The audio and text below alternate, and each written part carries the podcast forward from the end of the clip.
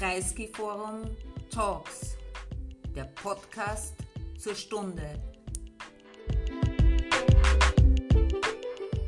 Meine sehr verehrten Damen und Herren, liebe Freundinnen und Freunde des Bruno Kreisky Forums hier äh, im Saal und auch Sie alle, die uns an den digitalen Endgeräten auf Audio oder auf YouTube und so weiter zeitversetzt sehen. Ich wünsche Ihnen allen einen wunderschönen Abend. Wunderbar, dass Sie hier sind und äh, auch Ihnen an den digitalen Endgeräten einen wunderbaren Morgen, Mittag oder wann auch immer Sie sich das anschauen. Ähm, wir haben heute eine, einen Gast, eine Gästin hier, äh, wo ich mich sehr freue mit einem Thema, das uns natürlich alle berührt, uns, weil wir alle drinstecken, äh, mehr als uns lieb ist. Äh, insofern äh, sind wir sehr froh, dass wir das hier mit Isabella Weber diskutieren können. Isabella, wunderbar, dass du da bist. Vielen herzlichen Dank für die Einladung. Es ist mir eine große Ehre, in diesem wunderschönen Raum zu sein hier. Lass uns beginnen, über die verschiedensten Thematiken reden, aber sozusagen das, was dich bekannt, berühmt gemacht hat, also seit eine, sozusagen bist du eine Rakete gewissermaßen in der, äh, in der wirtschaftswissenschaftlichen Zunft, äh, im vergangenen Jahr quasi zu einer der bekanntesten globalen Stimmen geworden äh, und dann eben mit einem Text, äh, den du im Guardian geschrieben hast, und zwar schon im Dezember 21, also vor dem ähm, vor, vor dem Krieg und den ökonomischen Verwerfungen, die daraus entstanden sind. Could strategic price control help fight inflation? Und äh, da hast du eine Lanze für Preiskontrollen gebrochen und da ist es mal ziemlich äh, rund gegangen. Ne? Ja, also dieser Text war tatsächlich ziemlich direkt von John Kenneth Galbraith ähm, inspiriert, weil John Kenneth Galbraith natürlich der mhm. äh, Theoretiker von Preiskontrollen im 20. Jahrhundert ähm, in der amerikanischen Wirtschaft war. Und nicht nur ein Theoretiker, sondern natürlich auch ein Praktiker, der ähm, bei dem Office of Price Administration ähm, während des Zweiten Weltkriegs in den USA eine ganz äh, zentrale Führungsrolle gespielt hat ähm, in der Gestaltung des äh, damaligen Preiskontrollregimes. Ähm, die Intervention, die ich in diesem Guardian-Artikel machen wollte, äh, war eigentlich nicht zu sagen, äh, Preiskontrollen jetzt und bitte auf alles oder sowas in der Art, ähm, sondern mir ging es eigentlich primär darum, daran zu erinnern, dass am Übergang von der Kriegswirtschaft zur Nachkriegswirtschaft ähm, die Crème de la Crème der äh, amerikanischen Wirtschaftswissenschaft für strategische Preiskontrollen argumentiert hat. Jetzt kann man sagen, was hat denn bitte schön der Übergang von der Kriegswirtschaft zur Nachkriegswirtschaft äh, mit dem Jahr 2021 zu tun? Erstaunlicherweise ziemlich viel. Ähm, weil zum Beispiel der White House Council of Economic Advisors, also die wichtigsten Wirtschaftsberater ähm, äh, des, des, Präsidenten äh, Biden, ähm, argumentiert haben, dass die die beste historische Parallele für die Inflation am Übergang von einer Shutdown zu einer Post-Shutdown-Wirtschaft ähm, äh, eben dieser Übergang von der Kriegs- zur Nachkriegswirtschaft war. Da, damals wurde dieses Argument vor allem genutzt, um zu sagen, ähm, am Übergang von der Kriegs- zur Nachkriegswirtschaft war die Inflation sehr hoch, aber sie ging dann auch wieder schnell vorbei. Deswegen müssen wir uns nicht so eine große Sorgen machen, ähm, was eigentlich jetzt mit dieser Inflation ist. Ich wusste jetzt aber zufällig ähm, aufgrund der Recherchen für das Buch ähm, Das Gespenst der Inflation, ähm, dass es damals äh, sehr heftige Debatten unter den Ökonomen gab und eben die wichtigsten Ökonomen dafür argumentiert hatten, dass man strategische Preiskontrollen einsetzt, um diesen inflationären Schub in diesem Übergangsprozess ähm, zu vermeiden. Und die Argumentation war, dass ähm, wenn man jetzt zum Beispiel die Produktion umstellt von Panzern auf Autos ähm, es Lieferkettenengpässe gibt, ähm, weil äh, natürlich da dann zwar ähnliche Dinge, aber nicht genau die gleichen gebraucht werden ähm, und es dann eben zu äh, Verzögerungen kommt. Und dass in so einer Art von Situation eben Unternehmen auf einmal Preise hochschrauben können äh, auf eine Art und Weise, die nicht zu einer Angebotsanpassung führt, weil die Angebotsknappheit ja erstmal der Grund ist dafür, dass die Preise steigen können und nicht äh, irgendwie die, der, der, Anstieg der Preise dazu führt, dass unmittelbar das Angebot hochgeht. Ähm, und äh, dass in dieser Art von Situation eben strategische Preiskontrollen in den wichtigen Bereichen äh, eine positive Rolle spielen könnten, um nicht einen Inflationsdruck äh, auszulösen. Und im Grunde wollte ich meine Leserinnen und Leser daran erinnern, ähm, dass das mal die Mainstream-Position war, ähm, um auszubrechen aus der Diskussion, wie sie damals strukturiert war, wo sozusagen die eine Seite äh, in den USA primär um Larry Summers, aber da gibt es bestimmt in Österreich äh, entsprechende Pendants, ähm, äh, argumentiert hat, ähm, dass, äh, dass man eigentlich sofort und gestern und am besten schon vorgestern mit äh, sehr schnellen und hohen Zinssteigerungen reagieren muss. Ähm, und die andere Seite eben gesagt hat, so, nee, nee, ist okay, äh, die Inflation wird früher oder später wieder weggehen, also das sogenannte Camp Transitory.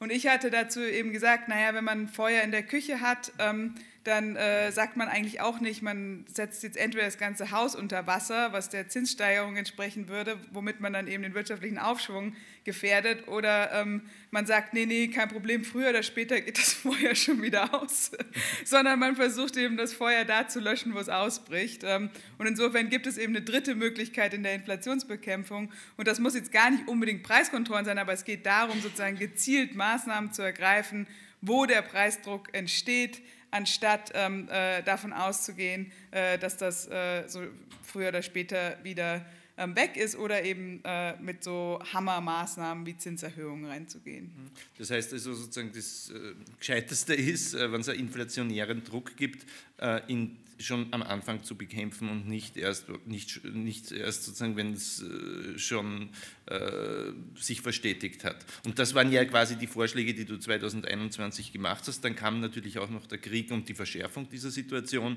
und dann hast du ja eine Reihe von Vorschlägen gemacht, die auch noch minoritär waren, Gaspreisbremse, äh, wie man das organisieren kann, dass man trotzdem äh, Marktpreise, Preissignale nicht völlig ausstellt äh, ausschaltet.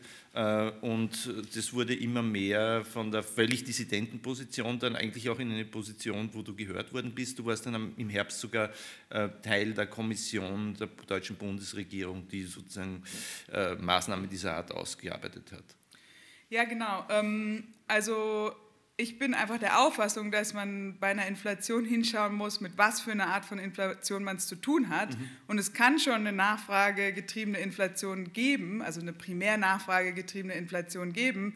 Ähm, aber ich war der Auffassung, dass das nicht die primäre äh, äh, äh, Zugkraft der Inflation im Jahr 2021 war, sondern dass die primäre Zugkraft von diesen Energieschocks, die ja damals schon ziemlich intensiv waren, und den Schocks im Bereich von Rohmaterialien und den, den Engpässen in so Bereichen wie Schifffahrt und so weiter ausging, ähm, anstatt daran, dass jetzt ein paar Leute irgendwie ein bisschen mehr Geld in der das Tasche heißt, hatten. Es gab ein, eher einen ähm, Angebotsschock das heißt, dass sozusagen bestimmte Güter, Rohmaterialien oder Energie einfach zu wenig da waren, äh, als man gebraucht hat. Genau, richtig. Und dann ist die Frage, macht man jetzt alle ärmer, damit man sie auf das äh, niedrigere Angebot runterspart oder ähm, mhm. kauft man Zeit und schaut, dass sich das Angebot wieder nach oben anpasst? Ähm, und da würde ich halt sagen, es ist besser zu schauen, dass man die Brandherde da löscht, wo sie ausbrechen und gleichzeitig alles tut, damit sich das Angebot wieder nach oben äh, anpasst, weil wir ja auch 2020 ähm, äh, äh, in, in einer kurzen und sehr scharfen und sehr schlimmen Rezession waren ähm, und man sich daraus ja auch erstmal rausentwickeln möchte. Genau, im Jahr ähm, 2022, also äh, letztes Jahr, ähm, äh, hatte ich dann im Februar, also noch vor dem Ausbruch des äh, Ukraine-Kriegs mit Sebastian Dolin vom äh, Institut für Makro- und Konjunkturforschung zusammen diesen Vorschlag für den damals noch Preisdeckel, Gaspreisdeckel genannte äh, Politikmaßnahme ähm, eingebracht. Und da haben wir argumentiert, dass man bei sowas Wichtigen wie Gas, wo die Menschen jetzt nicht sagen können, so, wenn sie einen Gasanschluss haben, okay, äh, jetzt benutze ich halt irgendwie kein Gas mehr oder äh, ach, heute fühle ich mich nach Vattenfall und äh, morgen nach dem Stadtwerk oder so, ähm, sondern da hat man ja einfach sehr wenig Ausweichmöglichkeiten. Man hat eben den Anschluss, den man hat. Ähm, man kann auch irgendwie sagen, dass man vielleicht die Temperatur im, äh, in der eigenen Wohnung ein bisschen runterschraubt, aber wenn die Außentemperaturen bestimmte Schwellen unterschreiten, dann äh, gibt es da eben auch nur so viel Anpassungsmöglichkeit. Man kann vielleicht auch sagen, man wäscht sich jetzt irgendwie nur noch einmal die Woche, aber ähm, wenn man darüber hinausgeht, dann äh, entsteht auch ein gesellschaftliches Problem. Genau, der Punkt ist, dass sozusagen die Nachfrageanpassung durch die äh, realen äh, Gegebenheiten bei Gas äh, äh, begrenzt ist. Und dass man deswegen eben sozusagen die Nachfrage vor dem Preisschock schützen sollte, wo es sich um Grundbedürfnisse handelt und gleichzeitig aber natürlich die Preissignale an der an der Grenze, ähm, also für den Grenzkonsum ähm, erhalten, ähm, weil man natürlich, wenn man es mit einer Gaspreissteigerung zu tun hat, die auch mit Gaspreisknapp, Entschuldigung, mit Gasknappheit in Verbindung gebracht werden kann, trotzdem möchte, dass die Leute versuchen zu sparen, wo sie sparen können. Ähm, und insofern eben war der Grundgedanke von diesem Gaspreisdeckel, dass jeder so ein Grundkontingent hat, das äh, preisstabilisiert ist und dann darüber hinaus die ähm, Preissignale wirken. Die Gaspreisbremse, würde ich sagen, folgt im groben dieser Philosophie, ist dann in der Umsetzung etwas anderes. Ich könnte jetzt ungefähr ähm, drei Stunden über die Details der Gaspreisbremse sprechen, aber ich glaube, Deut was in Deutschland dann gewählt worden ist. Genau, wie es dann genau umgesetzt wurde und wie das ausgestaltet wurde. Äh, Wenn's, äh, könntest du die drei Stunden auf, in drei Minuten äh, kondensieren? Was ist in etwa das Prinzip äh, der deutschen Gaspreisbremse? Genau, also diese, diese Idee des Grundbedarfs äh, wurde dann umgesetzt, indem man gesagt hat, 80 Prozent des Vorjahresverbrauchs was eine pragmatische Lösung war, weil man äh, keine Information darüber hat, wie viele Haushalte und wie viele Menschen hinter einem Gasanschluss sitzen und man deswegen nicht sagen konnte pro Kopf oder pro Haushalt so und so viel Gas, sondern man einfach von der empirisch gegebenen Größe ausgehen musste. Hat natürlich das Problem, dass die Haushalte, die 2021 schon stark gespart haben, äh, dann äh, weniger bekommen haben und die Haushalte, die viel äh, verbraucht haben, mehr bekommen haben. Das ist natürlich verteilungspolitisch nicht ideal. Deswegen gab es auch noch bestimmte flankierende Steuermaßnahmen, die nicht ganz das wieder ausgleichen. Aber das war sozusagen dann pragmatische, der pragmatische Ansatz im Herbst 2022, wo wirklich das Gefühl war, okay, jetzt ist nicht mehr nur Feuer in der Küche, sondern das ganze Haus ist kurz davor, äh, unter äh, äh, Feuer, ähm, äh, im, im, im, Feuer zu sein. Ähm, und man dann eben sagt, okay, es geht jetzt einfach um die Schnelligkeit, ähm, auch wenn da bestimmte, also die, die verteilungspolitische Dimension im Endeffekt nicht perfekt ist. Ähm, genau, und dann ist es, gibt es noch diese ganzen Diskussionen darüber, ähm, wie das äh, ausgezahlt wird. Und es wird so ausgezahlt, dass es eine Gutschrift auf der Gasrechnung ist. Insofern ist es eben eine ein Gaspreisdeckel, der durch eine Gutschrift auf einer Gasrechnung umgesetzt wurde. Und da können sich dann Ökonomen äh, bis ins Detail darüber streiten, ob das dann immer noch ein Gaspreisdeckel oder eigentlich eine Transferleistung ist, mhm. ähm, äh, was wahrscheinlich jetzt so für die meisten Menschen nicht so furchtbar aufregend ist, aber äh, unter Ökonomen durchaus die Gemüter ähm, sehr Das heißt, wir reden kann. eigentlich von subventionierten Preisen, weil das ist ja auch ein Importgut, dessen Preis im Import gestiegen ist, die, wo dann quasi die Kosten der Staat trägt. Richtig, aus der Perspektive des Gaskunden, der mehr als 80 Prozent äh, dieses, also der, der, der, das, Grund, das Grundkontingent ausschöpft, äh, ist es ein Gaspreisdeckel für dieses Grundkontingent.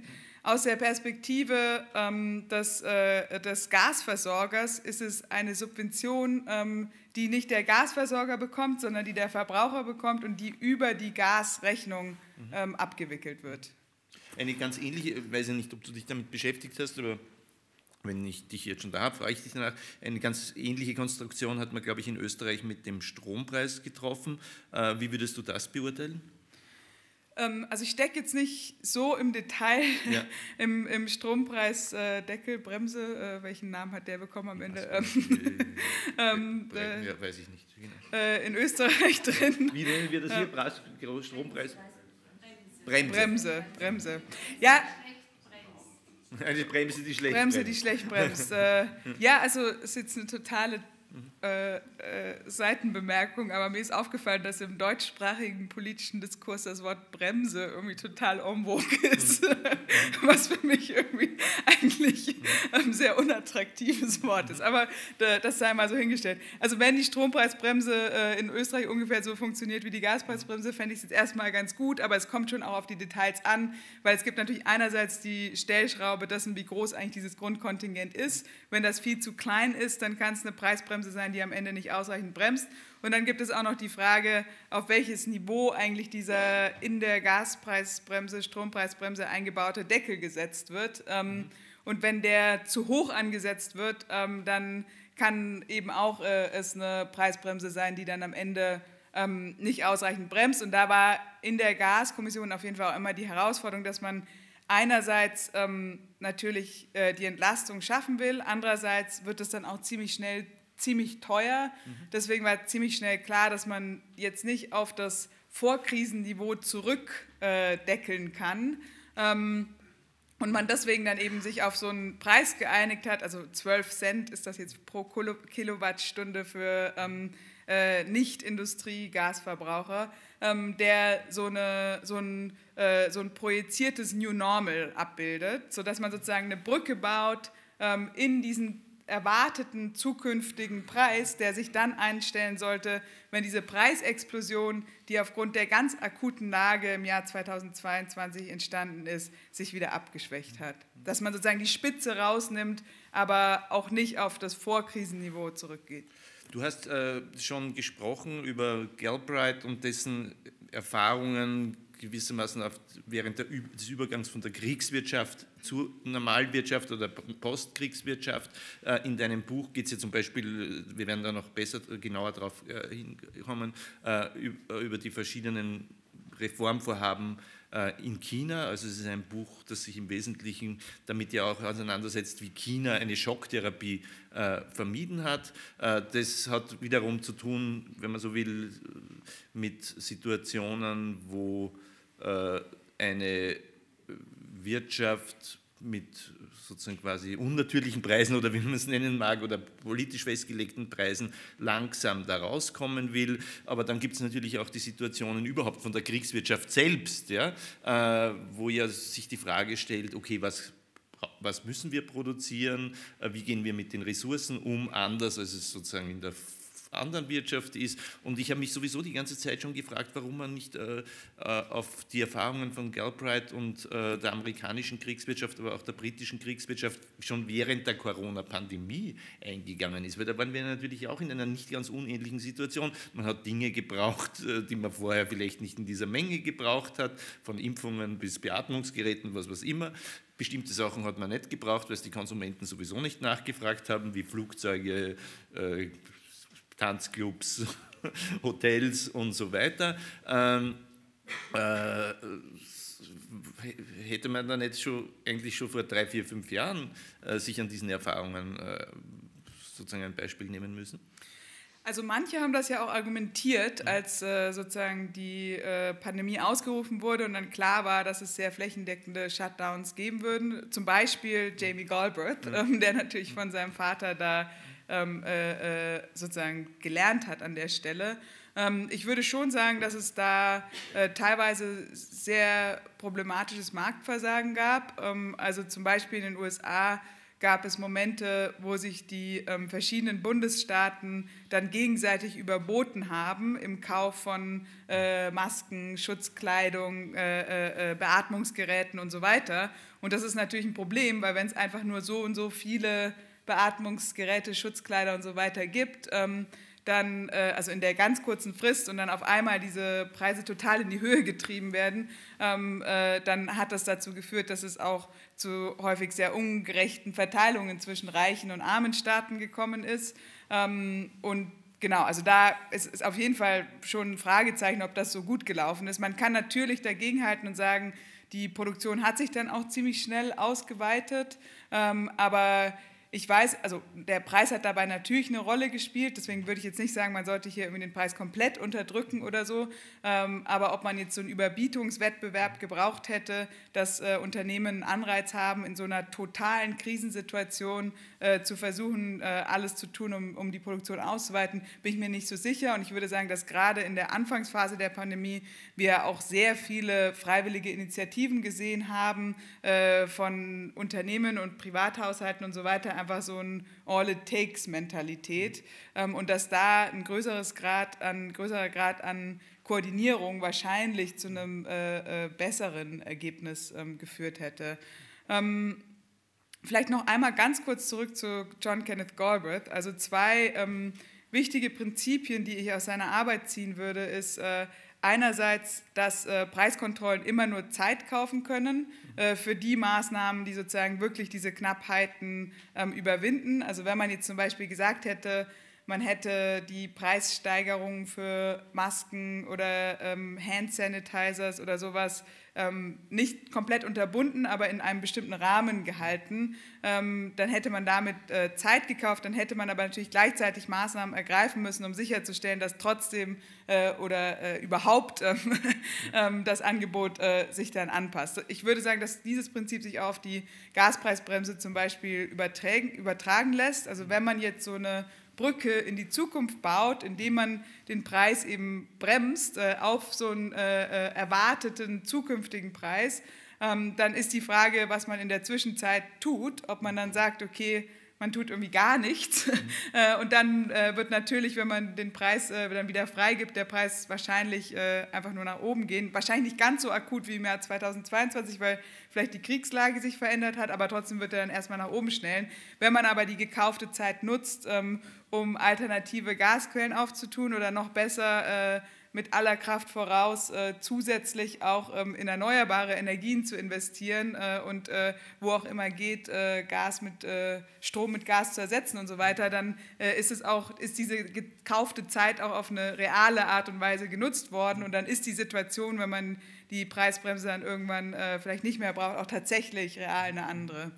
Ähm, das zweite Prinzip ist, dass wenn man in so einen extremen Krisensituationen wie Krieg ähm, oder eben vielleicht auch so einer extremen äh, Krisensituation wie Naturkatastrophen, äh, Pandemien und so weiter, preisstabilisierende Maßnahmen ergreift, dass die immer an den konkreten Gegebenheiten ähm, ansetzen müssen und dass man sozusagen genau verstehen muss, wie eigentlich die Institutionen, wie die Realitäten in den relevanten Märkten sind. Ähm, und um vielleicht ein Beispiel aus dem Buch, um, aus dem chinesischen Kontext zu nehmen, in den 1940er Jahren während des chinesischen Bürgerkrieges ähm, war die äh, Inflation sehr, sehr hoch in China, also war eine richtige Hyperinflation.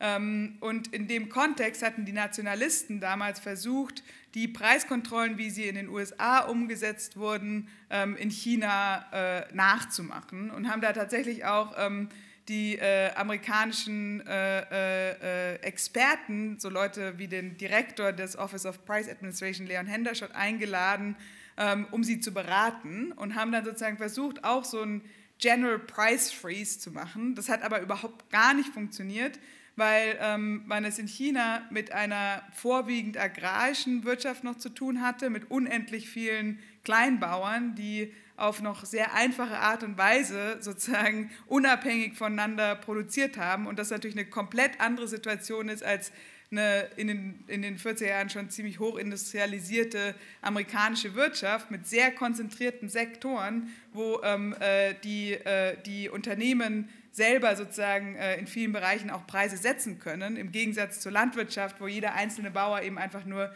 den Preis nehmen kann, der sich auf dem Markt ergibt. Ähm, oder wie John Kenneth Corbett es formuliert hat, it's, it's pretty easy to fix prices that are already fixed. Also es ist relativ einfach, Preise festzusetzen, die ohnehin aktiv gesetzt werden. Und es ist sehr schwierig, äh, Preise zu setzen, äh, die nicht äh, von irgendwelchen Akteuren aktiv gesetzt werden. Ähm, und insofern ist es dann damals in China auch knallhart gescheitert, diese Versuche, Preiskontrollen zu machen. Will heißen, ich bin keine blinde Verwächterin von Preiskontrollen immer und überall, sondern man muss genau hinschauen ähm, und man muss eben bei den gegebenen Strukturen ansetzen die Mainstream-Ökonomie, wenn man es jetzt mal so nennen mag, äh, oder sozusagen die neoliberale, sozusagen der neoliberale Konsens war natürlich extrem provoziert durch alles, was du geschrieben hast, auch deswegen, äh, weil sich ja so durchgesetzt hat das Mantra, äh, sozusagen freie Preise, die auf freien Märkten von freien Unternehmen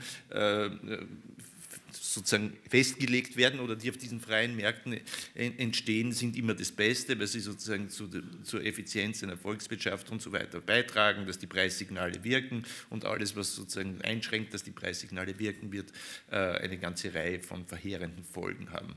Ähm, wenn man, und das ist ja vielleicht auch gar nicht so ganz falsch, also freie Preisbildung wird ja sozusagen quasi ihre Vorteile haben, äh, aber auf der anderen Seite äh, in insbesondere Katastrophensituationen wie diesen sozusagen ihre negativen Seiten. Wenn man es historisch wenn du es historisch äh, an den verschiedenen Beispielen anlegst, was sind, wo haben, was sind die Vorteile von so Preiskontrollen und inwiefern sind die Vorteile so, viel, so groß, dass sie sozusagen die Vorteile einer freien Preisbildung unter, überwiegen?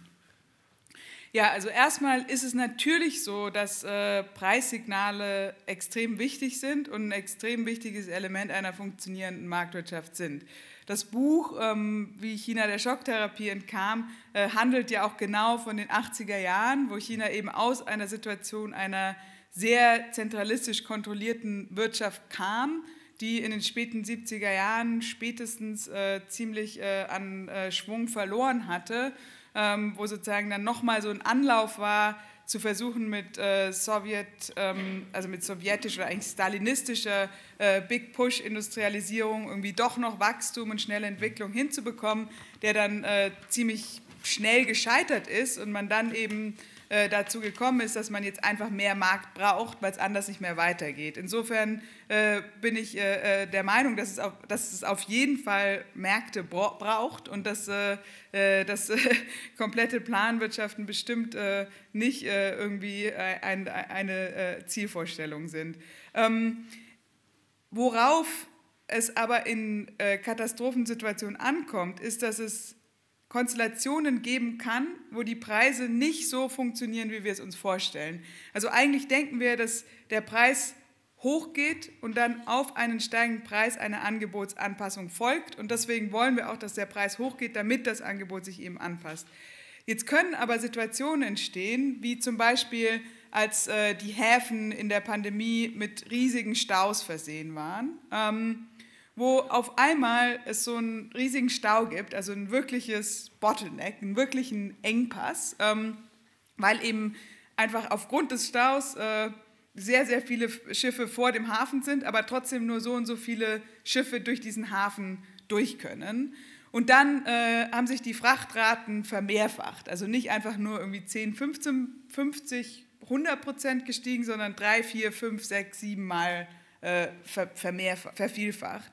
Ähm, dann entsteht eine Situation, wo es auf einmal für die Frachtunternehmen gar nicht so furchtbar attraktiv ist, dass dieser Stau sich so schnell wieder auflöst. Ähm, und wenn man sich die äh, Earnings Reports von diesen Unternehmen anschaut, wie zum Beispiel Maersk, dann waren diese, ja, also diese Monate, in denen äh, dieser riesige Stau war, die besten Monate, die die in sehr langer Zeit erlebt haben. Ähm, und wenn das der Fall ist, dann ist es halt auf einmal aus der Seite des Unternehmens, das ja eigentlich diese Angebotsanpassungen vornehmen sollte, gar nicht mehr so furchtbar attraktiv, das zu tun. Ich glaube, ein bisschen sowas Ähnliches ist sogar auch im Ölsektor passiert, wo, wenn wir uns die Earnings Calls anschauen, ähm, die, äh, die, äh, die, die, die Führungskräfte dieser Unternehmen, die CEOs dieser Unternehmen äh, so Sachen sagen wie, we are taking a disciplined approach to investment. Also wir, wir, ähm, wir gehen sehr diszipliniert vor mit Investitionen und mit Kapazitätserweiterungen.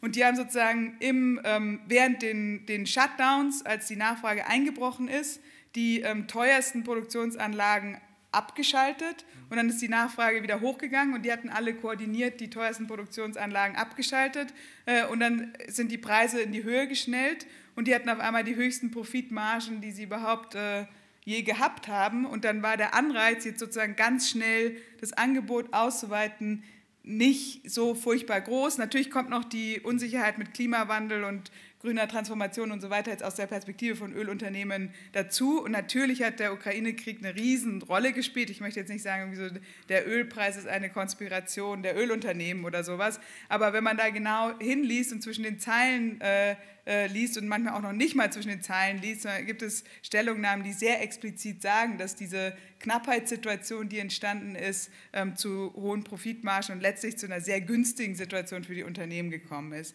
Das ist was, was in solchen Schocksituationen auftreten kann und wo dann gewissermaßen die privaten Preise versagen, das zu tun, was sie tun sollten, ähm, nämlich das, die Angebotsanpassung ähm, anzuregen. Das heißt jetzt nicht, dass man in jeder Schocksituation gleich irgendwie mit pauschalen Preiskontrollen reingehen soll, aber zum Beispiel sowas, wie es in den Bundesstaaten, äh, in, man, in, vielen Bundesstaaten in den USA gibt, äh, mit den sogenannten Price Gouging Laws, das sind äh, Gesetze gegen Preistreiberei.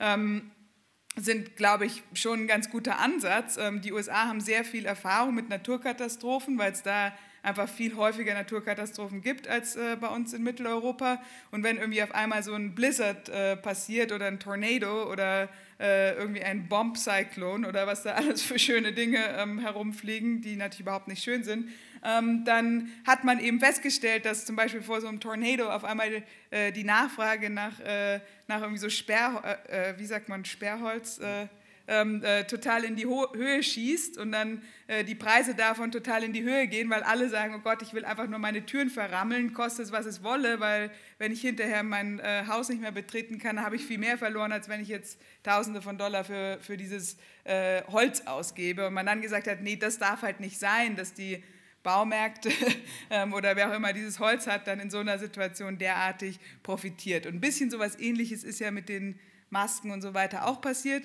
Und was man in diesen Gesetzen dann hat, ist, dass man sagt, für diese lebensnotwendigen Dinge dürfen die Preise in solchen Katastrophensituationen äh, nicht äh, mehr steigen als X oder dürfen in manchen Staaten gar nicht steigen ähm, oder dürfen nicht so steigen, dass die Profite auf eine übermäßige Art und Weise ähm, in die Höhe gehen. Und wie das dann umgesetzt wird, ist, dass die Kunden sich sozusagen beschweren können und das melden können, wenn die Preise so hochgegangen sind. Und dann gibt es sehr hohe Strafen darauf. Teilweise ist es zivilrechtlich, teilweise ist es sogar strafrechtlich verfolgt. Nur als ein Beispiel, dass es sozusagen jetzt äh, was ist, was immer noch in der gängigen Praxis in so einer freien Marktwirtschaft wie den USA ist, dass man in solchen äh, Katastrophenmomenten äh, es eben immer wieder mit so Phänomenen von Preistreiberei zu tun hat die nicht den, der normalen Logik von Märkten entsprechen, wie wir sie in, in, in stabileren Zeiten äh, annehmen würden. Jetzt kann es ja in einer Inflation, in so einer Situation, insbesondere wie bei uns jetzt, die ganz wesentlich getrieben ist durch steigende importierte Energiepreise, äh, so sein, dass halt einfach die Preise steigen und die Kosten der Unternehmen auch und die Löhne steigen auch und es ist zwar unangenehm, aber es verändert nichts an der Verteilung. Äh, du hast aber gleichzeitig in, in deinem Buch kommen einige Beispiele vor, sodass es sich eigentlich generalisieren lässt. Ähm, äh, wann Inflation stattfindet, dann erhöhen die Unternehmen ihre Gewinnmargen äh, und das Verhältnis von Gewinneinkommen zu Lohneinkommen steigt eigentlich zugunsten der Gewinneinkommen. Heutzutage reden wir jetzt schon über so etwas wie Gierflation. Ist das ein wesentliches Element von dem, was wir gerade erleben?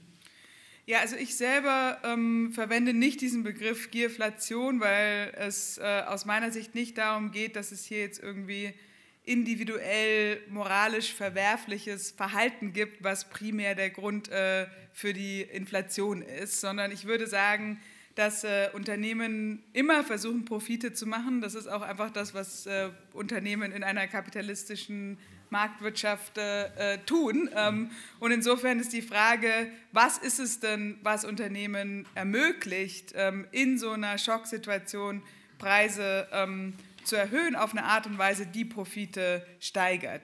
Und es ist jetzt ja auch so, dass äh, schon vor der Pandemie wir es mit extrem konzentrierten Märkten in äh, vielen Bereichen der Wirtschaft zu tun hatten. Also in, in ganz vielen Bereichen ist es letztlich eine Handvoll oder also an sagen wir mal, vier Händen abzuzählenden maximal ähm, sehr großen Unternehmen, die eigentlich die äh, globalen Märkte ähm, unter sich aufteilen.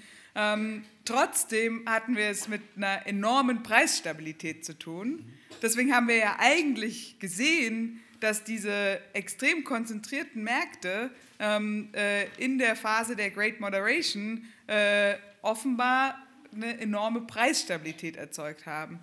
Deswegen ist die Frage, warum fangen diese gleichen Konzerne jetzt auf einmal an, ähm, Preise zu steigern?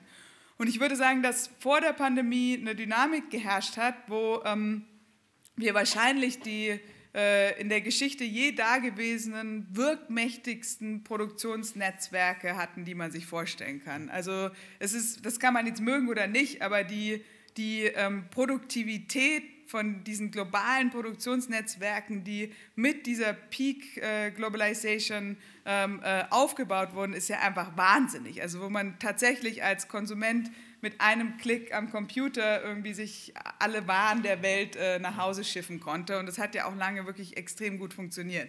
Das heißt, wenn jetzt in so einer Situation Unternehmen im Wettbewerb stehen, die alle solche gigantischen Lieferketten äh, äh, äh unter sich äh, organisiert haben und dann würde das eine Unternehmen sagen, okay, ich äh, fange jetzt aber an, meine Preise zu erhöhen. Dann würde das andere Unternehmen sagen, herzlichen Dank, äh, dann nehme ich jetzt deine Kunden, weil ich dieses wunderbare Produktionsnetzwerk habe, kann ich nämlich auch ganz blitzschnell ähm, meine, mein Angebot ausweiten äh, und kann deine Kunden äh, äh, übernehmen. Und damit ist der Wettbewerbsdruck trotz dieser konzentrierten Situation einfach gigantisch gewesen. In dieser Schocksituation ist es jetzt aber so, dass wenn es einen Kostenschock gibt und die Unternehmen gegenseitig davon ausgehen, dass auf diesen Kostenschock mit einer Preissteigerung reagiert wird, dann kann ich auf einmal Preise steigern, ohne dass ich Angst habe, dass mir die Kunden davonlaufen. Wenn es jetzt noch dazu einen Lieferkettenengpass gibt, wie es ihn zum Beispiel mit der Chipsknappheit gab, ähm, dann äh, kann ich jetzt halt als äh, zum Beispiel ist vielleicht ein sehr amerikanisches Beispiel, aber Honda und Toyota sind ja schon wirklich extrem ähnlich. Ne? Ähm, äh, wenn jetzt in normalen Zeiten Honda sagen würde, ich äh, erhöhe jetzt mal meine Preise, dann würden die Leute sagen, okay, äh, sorry, dann fahre ich jetzt eben Toyota oder andersherum. Ähm, jetzt in der Situation von Chip-Shortages ist es aber so, dass es bei beiden ähm, Autoherstellern riesige Warteschlangen gibt. Ähm, für überhaupt ein Auto, um überhaupt ein Auto zu bekommen. Das heißt, sie können jetzt auf einmal die Preise erhöhen und dann können die Kunden sagen so, oh, was mache ich denn jetzt? Jetzt kann ich mich beim anderen in der Warteschlange anstellen. Aber ähm, der andere hat in der Zwischenzeit auch schon die Preise erhöht, weil er auch so eine riesenlange Schlange hat. Und dann kommt es eben zu so einer Art temporären Monopol, ähm, wo Unternehmen dann eben auch profitsteigernd Preise ähm, erhöhen können. Und wenn so eine Dynamik sich dann erstmal verallgemeinert, ähm, kann, kann das auch so ein bisschen so ein Eigenleben annehmen. Ähm, trotzdem möchte ich auch darauf verweisen, dass wir eindeutig in unserer Forschung auch sehen, dass das, ähm, dass das ähm, das ist auf einmal ein Rieseninsekt da auf dem Boden. Oh. ähm, oh. Das, also dass es, dass es auch im Unternehmenssektor ähm, durchaus ähm, durchaus Krisengewinner und Krisenverlierer gibt. Ähm, also es gibt Unternehmen, die da sozusagen in der Position sind, wo sie das so ausnutzen können, wie ich es dargelegt habe, und es gibt andere Unternehmen, die das überhaupt nicht können. Mhm. Ähm, und insofern kommt es auch zu einer enormen Umverteilung im Unternehmenssektor. Ähm, gewissermaßen wird die Profitabilität bis zu einem gewissen Grade zufällig, was wirklich ein Problem ist, weil das, was in einer kapitalistischen Wirtschaft äh, die Aufteilung von Ressourcen koordiniert, ist ja letztlich... Äh, so. genau, das war ein sehr schönes Beispiel von äh, nicht profitgetriebenem Handeln, sondern genau, vielen Dank. Ähm, also das, was in einer kapitalistischen Wirtschaft letztlich die Aufteilung von Ressourcen koordiniert, ist ja die relative Profitabilität, die dann die Investitionsentscheidungen äh, äh, der entsprechenden Unternehmen ähm, äh, mitbestimmt. Und wenn diese relative Profitabilität jetzt zufällig wird, weil man irgendwie in dem einen Sektor auf einmal die Preise eben so hochschrauben kann und in dem anderen Sektor überhaupt nicht, weil irgendwie die Leute auf einmal keine neuen Klamotten mehr kaufen oder sowas, ähm, dann hat man natürlich irgendwie ein Problem. Ähm, genau. Ich weiß nicht, ob ich jetzt ein bisschen Faden verloren habe hier mit äh, großen ja, Insekten ja, und also komplizierten Fragen und so weiter. Da quasi auch noch ein Zoo, ein Zoo, genau. ein Zoo, du fängst mich schon wieder ein, genau ein, wie ein, ein, ein Zoo da hereinkommt, dann ähm, äh, dann ist das natürlich nochmal schwieriger. Also, aber wenn so ein Prozess jetzt nochmal im Gange, also schon mal im Gange, jetzt wie du ihn geschildert hast, und wir sind jetzt natürlich auch schon in den Zweitrundeneffekten, äh, das heißt, es stabilisiert sich und äh, der Preisauftrieb ist wiederum der Grund für weiteren Preisauftrieb. Wie würdest du analysieren in die Situation, in der wir jetzt stehen und wie gefährlich ist es, dass das so weitergeht? Was würde das auch bedeuten? Und wie kann man jetzt noch mit den Preiskontrollen, die du vor einem Jahr vorgeschlagen hast, die ja sozusagen quasi genau das verhindern hätte sollen, dem überhaupt noch Herr werden? Ja, ähm, also ich würde sagen, dass eben wie, wie vorhin schon angesprochen, die beste historische Parallele der Übergang von der Kriegswirtschaft zur Nachkriegswirtschaft mhm. ist. Was nach dem Ersten Weltkrieg passiert ist, ist, dass die Preise dann in die Höhe geschnellt sind und dann, äh, also sozusagen hochgeschossen und dann in den Keller gefallen. Und dann hatte man sozusagen erstmal einen Boom und dann einen kurzen äh, deflationären äh, mhm. Bust, ähm, mhm. der dann äh, in den 20er Jahren irgendwann in die Great Depression übergegangen ist. Und das wollte man natürlich mhm. nach dem Zweiten Weltkrieg vermeiden. Ähm, und dann gab es aber in den USA eine Situation, wo man trotz dieser Empfehlungen der Wirtschaftswissenschaftler trotzdem alle Preise über Nacht liberalisiert hat aufgrund von politischen Dynamiken. Ähm, und dann gab es wieder eine sehr scharfe Inflation 1947. Im Übrigen auch in Deutschland nach der Preis- und Währungsreform gab es auch eine sehr scharfe Inflation. Ähm, und in den USA hat es dann wiederum zu eine, also gab es dann irgendwann so einen Kipppunkt und dann sind die Preise gefallen und dann gab es eine ganz kurze Rezession und dann danach hat aber der Koreakrieg angefangen, was dann so eine Art äh, militärischer Keynesianismus war, der dann den Ausweg daraus ge ge äh, geboten hat. Deswegen habe ich lange darüber nachgedacht, ob wir jetzt eigentlich auch irgendwann auf so einen Kipppunkt ähm, zusteuern, wo irgendwann auf einmal äh, die Preise anfangen stark zu fallen.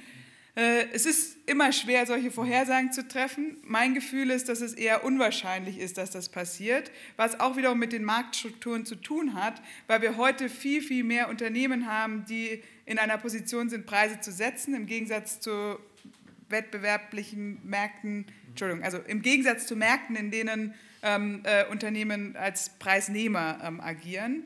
Ähm, und dass in solchen äh, Märkten, wo Unternehmen Preise setzen, sie alles tun, damit die Preise nicht fallen. Ähm, deswegen sehen wir zum Beispiel, dass die Ölpreise, die Rohmaterialpreise und so weiter runtergehen, weil das sind Märkte, in denen selbst sehr große Unternehmen Preisnehmer sind, aber dass gleichzeitig äh, die verarbeiteten, äh, äh die Preise von den verarbeiteten Gütern äh, nicht runtergehen und in vielen Bereichen auch immer noch stark nach oben gehen. Ähm, und das äh, erzeugt natürlich eine Situation, wo selbst wenn jetzt die Preise stabil bleiben, wenn die Kosten fallen, die Profitmargen in bestimmten Bereichen wieder steigen könnten. Und das ist jetzt nicht was, was ich mir ausgedacht habe, sondern das ist was, was ich auf Earnings Calls, ähm, in Earnings Calls von Unternehmen mhm. gelesen habe, inklusive im Übrigen äh, bei Lebensmittelunternehmen wie Pepsi, Cola ähm, und so weiter. Ähm, das heißt, dass ich nicht davon ausgehe, dass die Preise jetzt auf einmal in der Masse irgendwie stark fallen werden.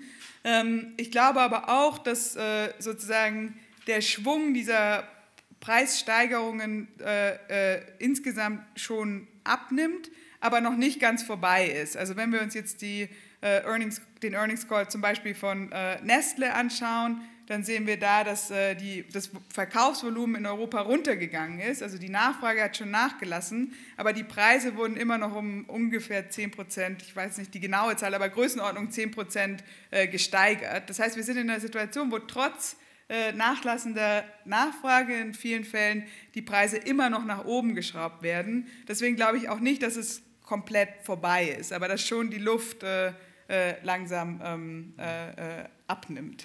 Unser besonders kompetenter Finanzminister hat unlängst ein Interview im Mittagsjournal gegeben, wo er de facto, er ist ein sehr freundlicher Mensch, außerdem aus Vorarlberg, die haben, sind meistens so sehr freundlich verbindlich und keine Populisten.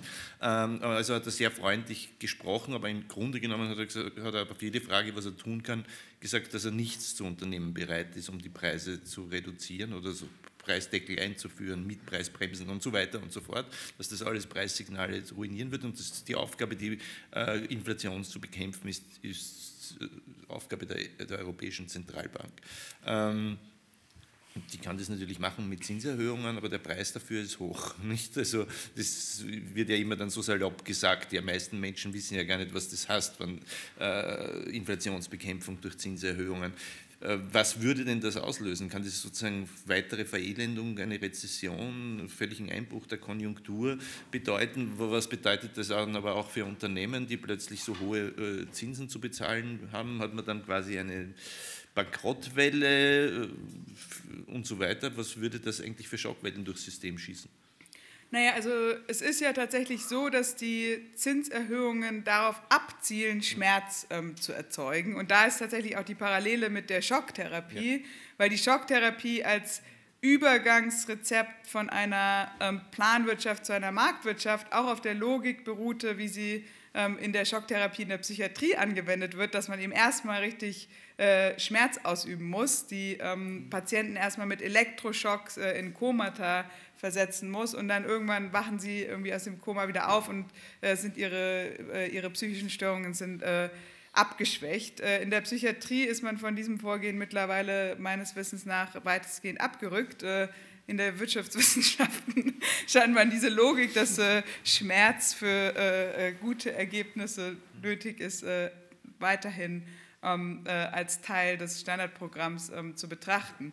Konkreter heißt es im heutigen... Das ist ja eigentlich auch ein Menschenbild, glaube ich, in der Ökonomie im Wesentlichen. Ja, also sozusagen, man muss Menschen Qualen zufügen, dann sind sie disziplinierter, dann werden sie nicht faul, sondern werden arbeiten und dann wird der Wohlstand wachsen.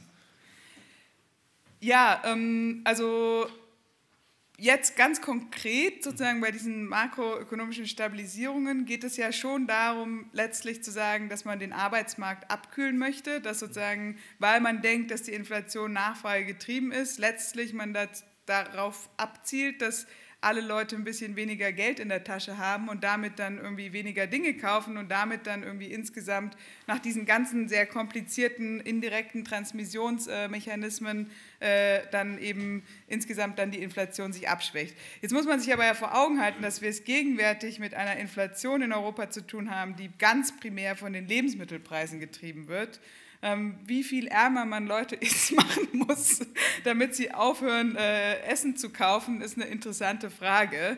Ähm, ich lache eher aus einer Art von äh, Verzweiflung, weil es ist ja tatsächlich so, ähm, dass es schon Berichte gibt, also ich, ich habe keine guten Statistiken gesehen, aber es gibt immer wieder Berichte, dass Menschen schon angefangen haben, äh, Mahlzeiten auszulassen. In den USA definitiv äh, und äh, ich glaube auch in manchen europäischen Ländern ist es der Fall. Das ist natürlich absurd, ähm, dass man sozusagen sagt, in so einer Art von Situation geht man jetzt weiter mit einer Maßnahme äh, rein, die de facto ähm, darauf ausgelegt ist, alle ein bisschen ärmer zu machen.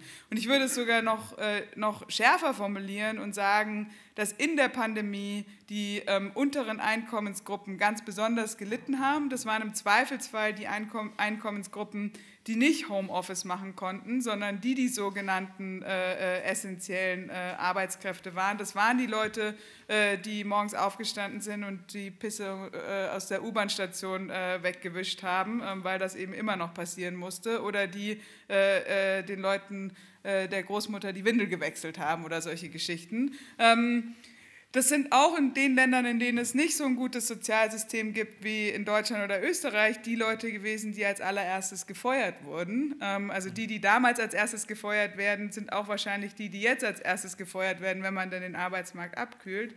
Ähm, das sind auch diejenigen Leute, die ähm, unter der Inflation am meisten äh, oder zumindest in der Tendenz, äh, es gibt auch Zahlen, dass im unteren Lohn, Lohnbereich die Löhne stärker gestiegen als in anderen Bereichen. Das ist ein gewisser kompensierender Faktor. Trotzdem ist es so, dass diejenigen, die relativ wenig Geld haben, natürlich äh, von steigenden Lebensmittelpreisen, steigenden Energiepreisen besonders hart getroffen werden, weil sie einen relativ großen Anteil ihres Einkommens für diese essentiellen Güter ausgeben und äh, da besonders schlecht ähm, ausweichen können und es besonders schlecht absorbieren können. Also in Deutschland zum Beispiel gibt es anscheinend ungefähr 40 Prozent der Haushalte, die gar keine Sparrücklagen haben. Für die ist natürlich so eine Situation besonders äh, schlecht.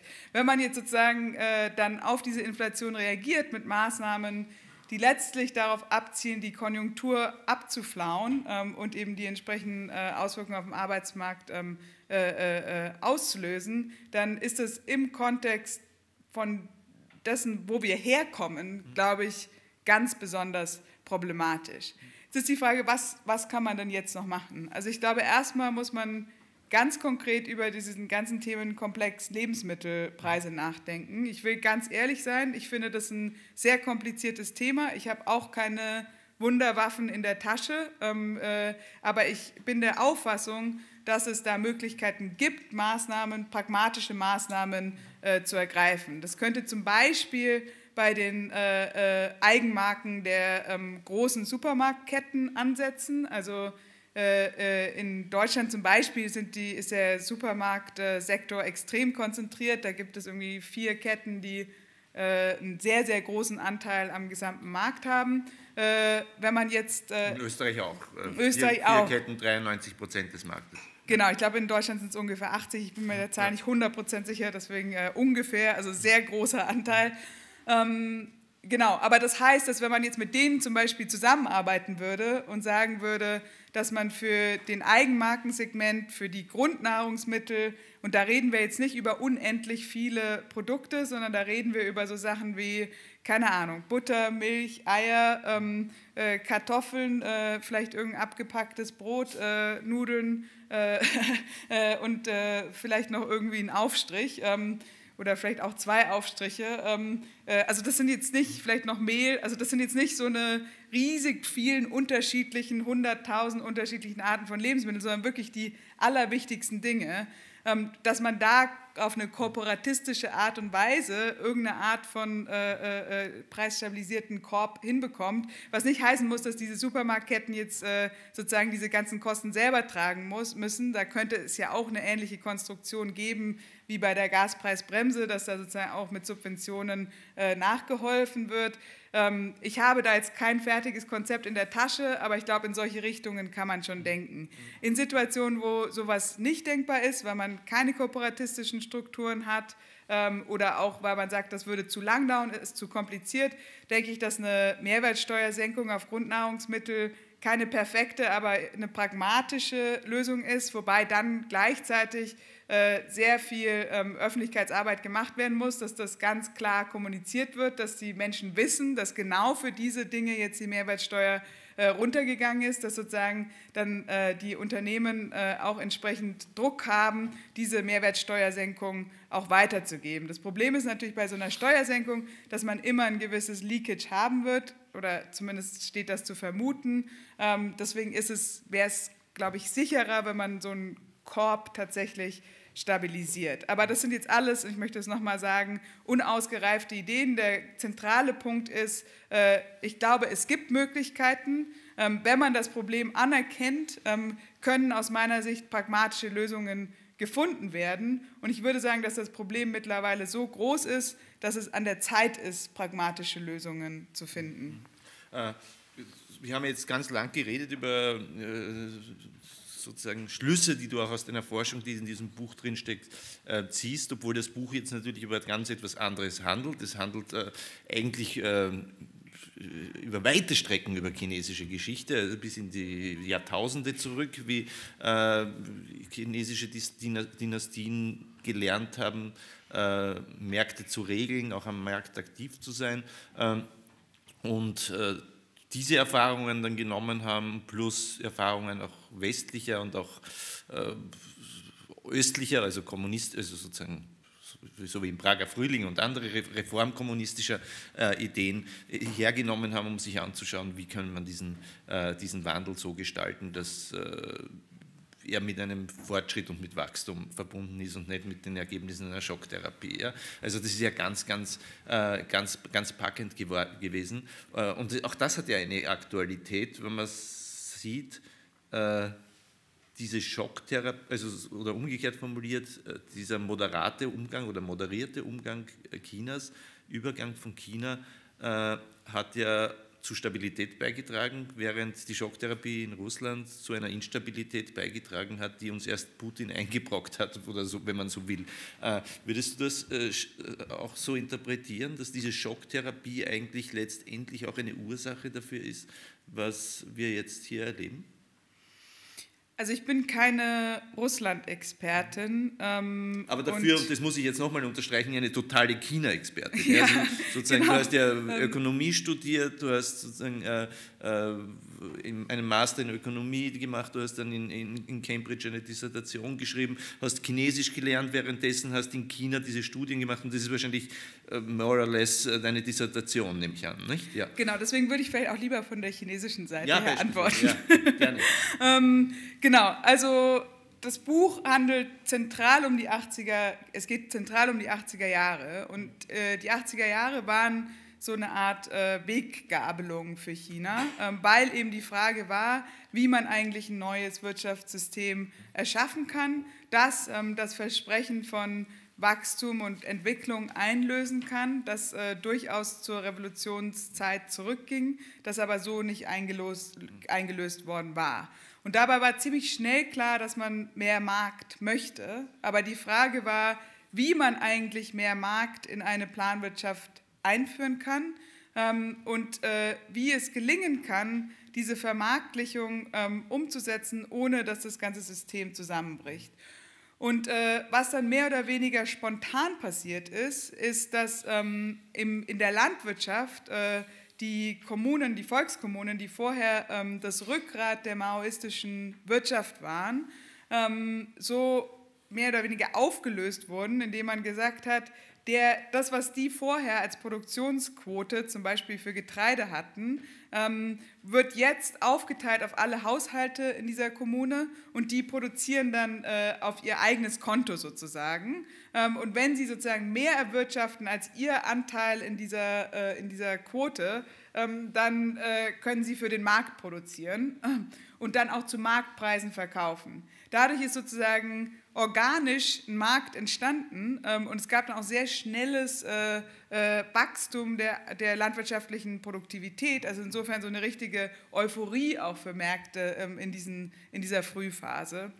Dadurch, ähm, dass es dann eine, ähm, eine Markt, äh, einen Marktteil in der Landwirtschaft gab, gab es natürlich auch Menschen, die dann auf diesen Märkten Cash verdient haben und mit diesem Geld dann auch wieder äh, Produkte aus der äh, Industrie kaufen wollten. Und dadurch ist mehr oder weniger organisch auch in den industriellen Sek Sektoren dann jenseits von der Planwirtschaft ein Markt entstanden.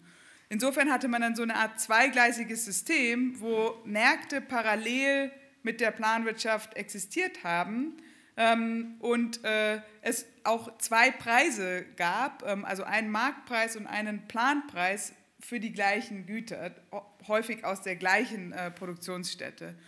Und dann war die große Frage, ist das jetzt irgendwie eine gute Entwicklung? Ist es eine Entwicklung, die uns helfen kann äh, in der Transformation unserer Wirtschaft oder ist es eine totale, ähm, äh, äh, ein totaler Irrweg? Ähm, und diejenigen, die eben äh, für sowas, was später dann als Schocktherapie bekannt war, eingetreten sind, die haben argumentiert, dass diese Gleichzeitigkeit von verschiedenen Preissignalen eigentlich fast noch schlimmer ist als die Planwirtschaft und dass man ganz schnell die Preise vereinen sollte, um nur noch einen Preis zu haben und dann die Preise ähm, so schnell wie möglich liberalisieren. Und jetzt war es in der Vorreformwirtschaft so, dass die Preise für wichtige Vorprodukte, also so Sachen wie Energie, Metalle und so weiter, sehr niedrig waren. Das heißt, wenn man die jetzt freigegeben hat, dann äh, wären diese Preise nach oben geschossen. Das heißt, man hätte einen großen Energiepreis, Rohmaterialpreis, äh, äh, Schock gehabt, der gewissermaßen dem, was wir gerade erleben, nicht ganz unähnlich ist. Ähm, und äh, da ist China immer wieder, also ganz konkret zweimal im Jahr 1986 und nochmal im Jahr 1988, kurz davor gewesen, diese wichtigsten aller wichtigen Preise freizugeben. Gerade die Gruppe um Deng Xiaoping war ja eigentlich dafür, nicht? Genau, die waren im Jahr 1988 dann letztlich dafür, ähm, weil sie das Gefühl hatten, dass dieses zweigleisige Preissystem auch so viel Chaos erzeugt hat und dass das irgendwie alles nicht schnell genug ging ähm, und dass es auch Probleme gab mit Korruption und Ungleichheit und so weiter. Und dann gab es eben diese Vorschläge, die gesagt haben, okay, ihr müsst jetzt einen schmerzhaften, schnellen Schnitt machen und dann kriegt ihr aber die Sache in den Griff. Deng Xiaoping hat dann so Sachen gesagt wie, wenn wir jetzt nicht die Preisreform durchpushen, dann haben wir 2050 ein Problem mit der Entwicklung der chinesischen Wirtschaft. Ähm, oder es gab dann so schöne, also in, in diesem ganzen Diskurs so schöne Metaphern wie, äh, anstatt der Katze in mehreren Schritten den Schwanz abzuschneiden, macht man lieber einen klaren Schnitt. Also äh, sind irgendwie absurde äh, ähm, Metaphern eigentlich, aber das ist so ein bisschen diese Logik von der Schmerz ist unvermeidbar, dann machen wir lieber jetzt einen großen, äh, einen großen Schlag oder so Sachen wie äh, der Tag des jüngsten Gerichts wird früher oder später kommen, deswegen lieber früher als später oder aus der chinesischen äh, Kultur heraus ähm, äh, gibt es die Parabel des äh, eines Generals, der durch sieben Pässe gezogen ist und jeden, der ihm entgegengetreten ist, äh, in der Mitte entzweit hat und damit sozusagen seinen absoluten Mut und Heldentum markiert hat. Und Deng Xiaoping hat dann eben gesagt, wir müssen so wie dieser General äh, einfach äh, keine Zweifel haben, keine Angst haben, sondern wir müssen einfach, auch wenn es schmerzhaft ist, das jetzt machen und durchpushen. Und es hat dann im Endeffekt gereicht, ähm, diese Ansagen zu machen, die dann auch im Staatsfernsehen kamen, so jetzt äh, große Preisreform, dass die Leute in Panik ausgebrochen sind ähm, und angefangen haben, alles zu kaufen, was sie irgendwie äh, an, äh, an, an ähm, durable goods, wie sagt man denn? Äh, äh, also an, an lang, lang, langlebige lang, Güter, Güter ja. Äh, sich unter den Nagel gerissen hat. Da gibt es dann so Anekdoten wie in Kunming, was die Stadt des ewigen Frühlings ist, weil da immer so mildes Klima ist, haben Leute dann irgendwie Ventilatoren und Klimaanlagen aufgekauft, was eindeutig nicht war, weil die jetzt irgendwie das ganze Haus voller äh, äh, äh, äh voller diesen äh, Ventilatoren voll haben wollten, sondern weil sie eben gehofft haben, dass es irgendwie ein, ein, eine Wertstabilisierung ist. Und diese dieser Inflationsschub und dieser, ähm, dieser Moment des totalen Verbra Vertrauensbruchs ähm, mit, der, mit dem Wert der Währung und letztlich auch dem Wirtschaftssystem Chinas ist dann ein wichtiger Kontext dafür, was im Jahr 1989 passiert, ähm, wo Menschen dann eben massenweise auf die Straße gehen. Ähm, und das ist so ein bisschen eine ironische Entwicklung fast schon, weil sozusagen dieser Inflationsschub kommt und die Reaktion auf den Inflationsschub ist, ganz viele Dinge wieder zu rekontrollisieren, also wieder zu, unter die Kontrolle des Staates zu bringen. Aber die Inflation ist erstmal immer noch da. Das heißt, man hat jetzt mehr Kontrolle und sehr starke Inflation, äh, womit man dann sozusagen ähm, insbesondere die Studierenden und die, äh, die, die Beamten und so weiter, die eben fixe Einkommen haben, äh, aufgebracht hat. Ähm, nicht nur, und ich möchte das überhaupt nicht darauf reduzieren, aber nur um diesen wirtschaftlichen Hintergrund ähm, mit, mit ins Gespräch zu bringen, die ähm, natürlich sich besonders gestört haben an dieser neuen staatlichen Kontrolle und die gleichzeitig von der Inflation besonders betroffen waren. Und es gab dann Situationen, wo irgendwie der, der Bauer, der auf der Straße hart gekochte Eier verkauft hat, auf einmal mehr verdient hat als der Professor oder so. Und das führt natürlich auch ähm, zu enormer äh, äh, politischer Spannung. Also das, was wir als die Demokratiebewegung äh, des, des Tiananmen-Platzes äh, wahrgenommen haben, hat auch sozusagen zu tun gehabt mit den ökonomischen Problemen durch, und Stress durch Inflation. Genau, das ist, also das war eine Demokratiebewegung und es geht auch überhaupt nicht das, darum, das irgendwie in Frage zu stellen, aber der ökonomische Kontext ähm, ist eben einer, in der das Gespenst der Inflation eine ganz wichtige Rolle gespielt hat. Deswegen ist bis heute in China die Angst vor der Inflation enorm. Ähm, also aus der Kombination von dem, was ich bereits äh, angesprochen hatte zu den 40er Jahren und dass die Inflation einer der äh, Triebkräfte, wenn man so möchte, für die Revolution letztlich war oder für den Niederfall der, der Nationalisten. Und andererseits, dass der Moment, in dem die kommunistische Führung fast die Kontrolle verloren hätte und dann auch dieses schreckliche Massaker ähm, äh, da ausgeübt hat, dass der sozusagen mit der Inflation verbunden ist, führt dazu, dass äh, bis heute ähm, die Inflation äh, als extrem gefährlich eingestuft wird. Und es ist tatsächlich so, dass äh, China heute die niedrigste Inflation unter den reichen Ländern hat und es trotzdem äh, äh, eine ganz, ganz hohe Priorität hat, ähm, das auch ähm, so so ähm, aufrechtzuerhalten. Ich habe noch eine letzte Frage. Ich könnte jetzt hier noch stundenlang mit dir reden, aber ich muss, möchte natürlich auch unserem Publikum die Möglichkeit geben, mit dir ins Gespräch zu kommen. Äh, du warst ja jetzt auch noch, also deine Hauptarbeiten äh, haben sich ja im Jahr 2016 in China, wenn ich das recht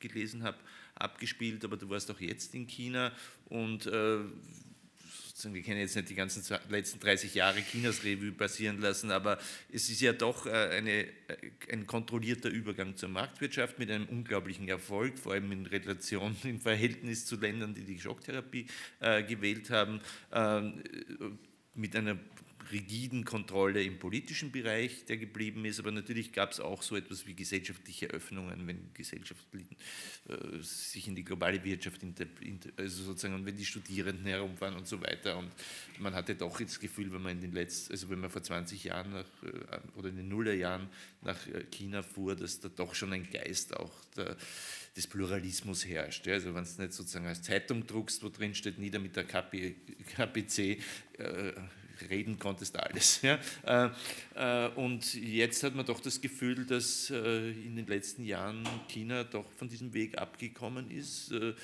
Diese rigiden, neodiktatorische, neototalitäre Regierungsform von Xi Jinping, fährt, fährt, fährt da etwas gegen die Wand? Wie schätzt du das ein? Ähm, also ich würde auf jeden Fall sagen, dass es zu einer sehr starken Reideologisierung gekommen ist ähm, und dass sozusagen auch dieser Pragmatismus und Experimentalismus, den ich im Buch beschreibe, ähm, gewissermaßen unter dieser Reideologisierung leidet. es ist auch eine Situation, in der, denke ich, ein großes ideologisches Vakuum entstanden war weil man sozusagen in den 80er Jahren ähm, einen Ansatz gewählt hatte, wo man gesagt hat, äh, das Allerwichtigste zur Erreichung des Sozialismus ist Wirtschaftswachstum. Mhm. Ähm, eigentlich auf so eine orthodoxe äh, äh, marxistische Art und Weise, wo man sagt sozusagen, solange wir nicht auf einer höheren Entwicklungsstufe materiell sind, können wir auch keine höheren äh, äh, Entwicklungsformen der politischen Organisierung äh, äh, erreichen. Deswegen muss China sozusagen erst äh, wachsen und es war sozusagen ein Irrglaube, dass Mao ähm, vorgeschlagen hatte, dass man irgendwie diese Stufen überspringen kann und einfach direkt äh, aus der äh, semi-feudalen Agrarwirtschaft, so wird es dann beschrieben, ähm, in, den, äh, in den Sozialismus springen konnte. Deswegen war dann, hat sich in den 80er Jahren so eine Logik durchgesetzt, dass man vom Kapitalismus lernen muss und sozusagen alles, was gut für Wachstum ist, gut für die äh, äh, äh, Erreichung des Sozialismus in der Zukunft ist ähm, und damit dann eigentlich so ein Anything Goes ähm, äh, eingetreten ist, weil äh, wie kapitalistisch es auch ist, kann man immer sagen, naja, äh, aber ist ja gut für Wachstum, das heißt, irgendwann hilft uns das auch zum Sozialismus zu kommen. Ähm, und das dieses Modell ist meiner Ansicht nach zunehmend in, in, die Krise geraten, weil da natürlich ein riesiges ideologisches Vakuum entsteht, ähm, weil es ist dann irgendwie nicht kapitalistisch, aber es ist auch nicht sozialistisch. Ähm, und äh, mit diesen ganzen Initiativen von Xi Jinping Thought und so weiter hat man jetzt versucht, dieses äh, auf eine häufig relativ unnatürliche Art und Weise, dieses Vakuum zu füllen. Ähm, und da sozusagen die Leute irgendwie wieder so äh, ideologisch einzuhegen.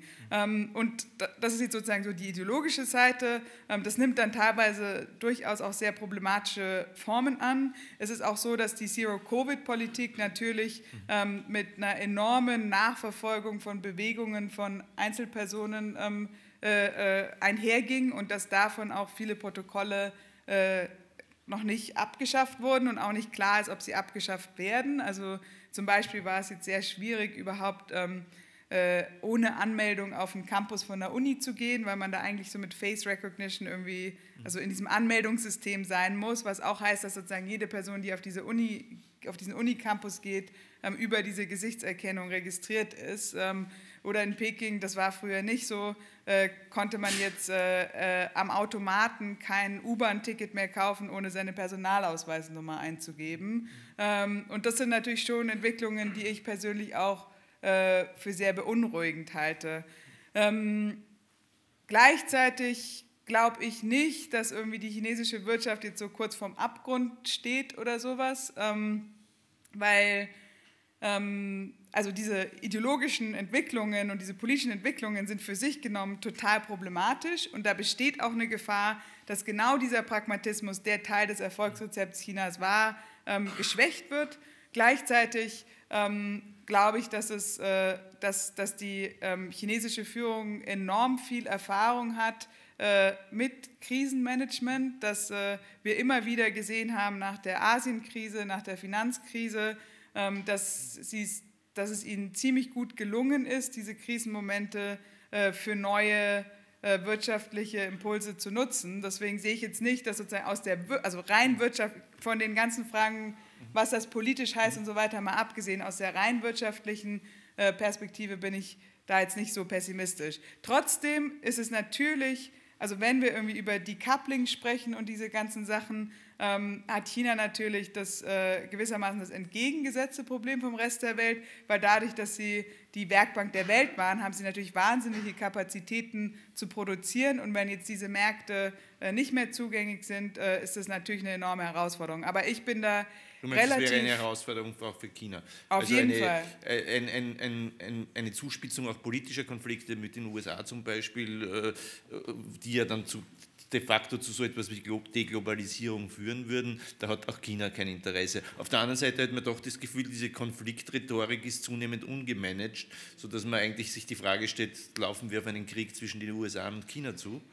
Ja, also man hat das Gefühl, dass es auf beiden Seiten Eskalationsspiralen gibt, ähm, in der Rhetorik und in den Beziehungen. Und äh, zum Beispiel eine Sache, die mir jetzt in China untergekommen ist, die, die ich vorher noch nie erlebt habe, dass äh, sehr gut ausgebildete Akademiker, die im Ausland studiert haben, so Sachen sagen wie, ähm, ähm, ich äh, habe aufgehört, die Financial Times zu lesen, weil jedes Mal, wenn ich die aufschlage, dann ist da eigentlich nur Hetze gegenüber China und was in den USA und Europa los ist, interessiert mich eigentlich nicht mehr. Wir haben unsere eigenen Probleme ähm, und wir müssen unsere Kapazitäten darauf fokussieren, unsere eigenen Probleme zu lösen. Und das ist natürlich schon eine ganz andere Haltung als das, was man noch vor wenigen Jahren gesehen hat, wo die gesamte äh, chinesische Elite, wenn sie irgendwie konnte, im Ausland studiert hat, äh, es in vielen Fällen so eine richtige Amerika- und Europa-Euphorie gab. Ähm, und ich will jetzt gar nicht sagen, dass dieses Zitat, das ich gerade gebracht habe, irgendwie ähm, universell ist. Ich will nur sagen, dass mir das, dass ich das, dass mir das ähm, entgegengekommen ist und dass ich da überrascht war und dass sozusagen auch während der Pandemie einfach sehr viele Kanäle von Austausch, also jetzt, ich meine jetzt auch gar nicht nur irgendwie so auf der höchsten Regierungsebene, sondern auch auf so einer Mensch-zu-Mensch-Ebene, kultureller Austausch und so weiter, dass alles ja total unterbunden war. Es war ja gar nicht mehr möglich, nach China zu reisen. Ähm, also die meisten China-Wissenschaftler waren auch seit 2019 nicht mehr da. Die fangen jetzt langsam an, wieder ähm, zurückzureisen. Und das ist, glaube ich, schon auch ein enormes Problem, dass sozusagen dieser Austausch, das, also der auch eine Grundlage für ein gegenseitiges Verständnis ist und dass das irgendwie wegbricht und dass das dann auch Voraussetzungen für so eine Eskalationsspirale ähm, schaffen kann, die ich für extrem beunruhigend ähm, halte. Danke dir, Isabella, für diese Auskünfte wirklich auf, der, auf, den verschiedensten Ebenen, von den Preiskontrollen über was ist Inflation, was kann die EZB bis nach China, Schocktherapie und die Aussichten äh, sozusagen von Großkonflikten im pazifisch-asiatischen Raum.